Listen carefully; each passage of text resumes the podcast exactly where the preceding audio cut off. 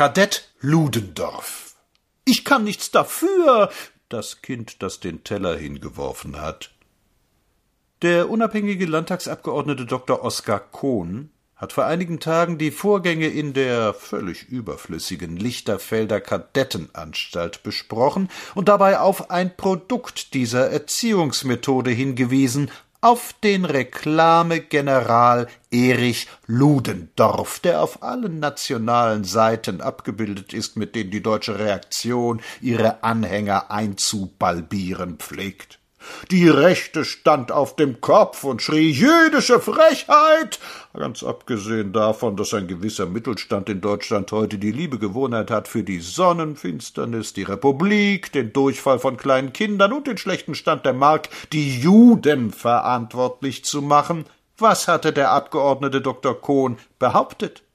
Er hatte gesagt, die preußische Kadettenerziehung zeitige nicht nur solche Pöbeleien, wie sie sich jetzt in der Anstalt ereignet hätten, sondern bringe auch Typen wie Ludendorff hervor, die auch keine Spur von Bekennermut und Zivilcourage ihr eigen nennen.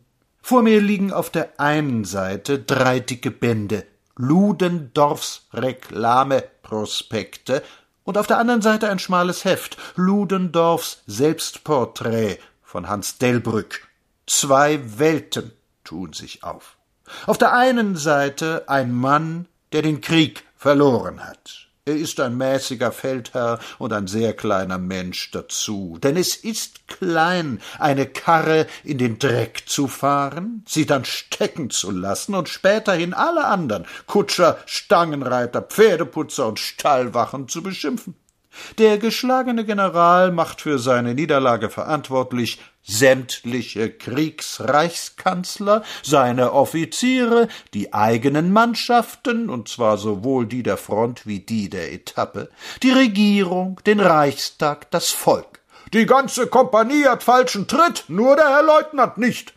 Die Stimme, die in diesen drei Bänden spricht, ist wahrhaft grauenerregend. Leitsatz Im Übrigen hat die Gesamtpolitik dem Kriege zu dienen. Das ist ungefähr so, wie wenn ein Feuerwehrmann sagte Das Haus hat anständig zu brennen, damit ich meine Spritzen in Betrieb setzen kann.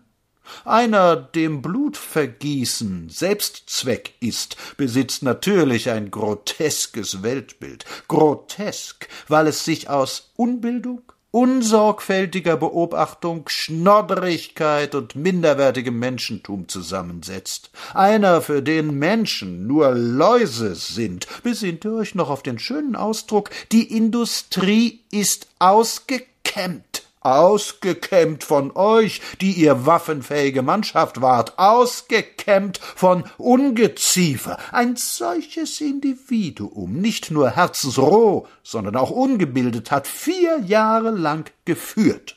Die Vorstellungen, die in solchem Gehirn nisten, sind erschreckend. Nach den albernsten Beschimpfungen der Juden zum Beispiel, denen er eine Oberleitung andichtet, die dieses im tiefsten zerklüftete Volk niemals gehabt hat, nach den ungeheuerlichsten Beschuldigungen, die trockene Feststellung im Tone eines hochnäsigen Bezirksfeldwebels, dass Juden auch für Deutschland geblutet haben, sei betont.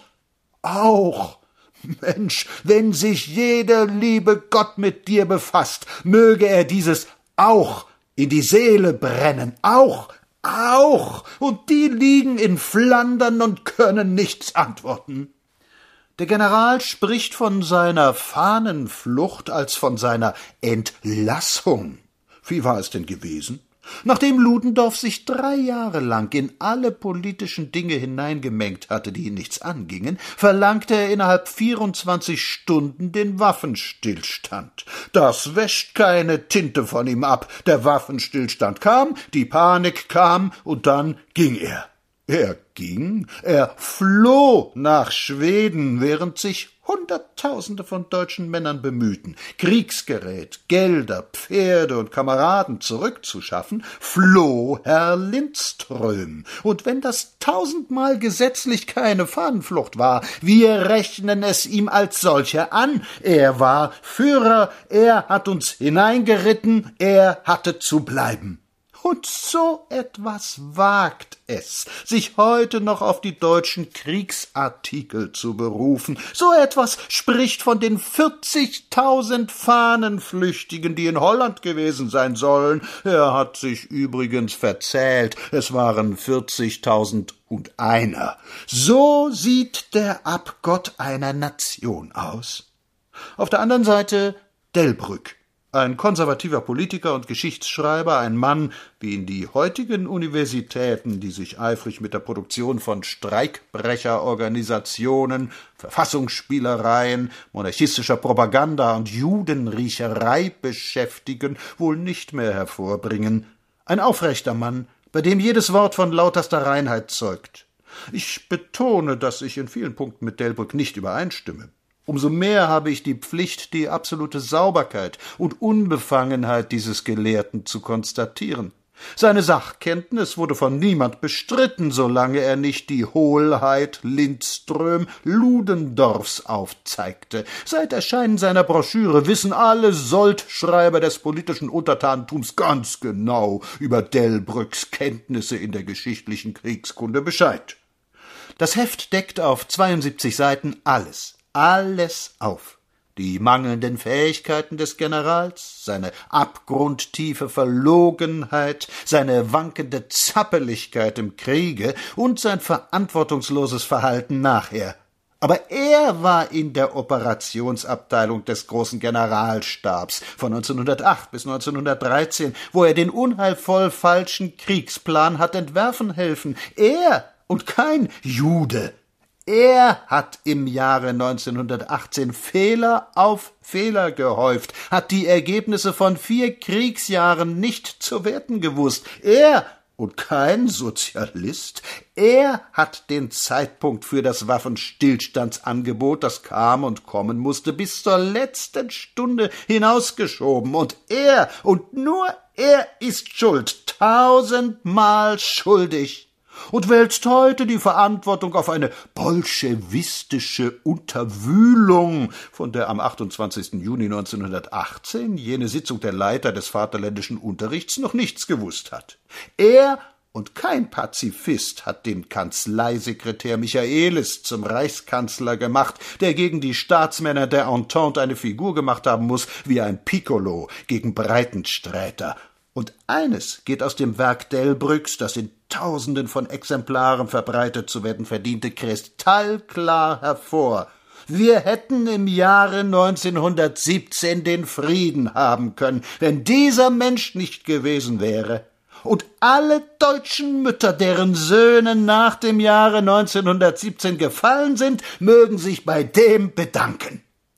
Wir werden von einem wahnsinnig gewordenen Kadetten regiert, sagte ein Politiker im Jahre 1917 zu Delbrück. Wir setzen hinzu, und von einem Opfer preußischer Kadettenerziehung, von einem, der mit seiner Büffelstrategie, wie Foch spöttisch dieses Asen mit Menschenfleisch nannte, sein Land zugrunde gerichtet hat, von einem, der das Schimpflichste getan hat, was man nur tun kann, die eigenen Fehler seinem Volk aufzubürden, das das Letzte, das Allerwertvollste hergegeben hat, seine besten Jungen.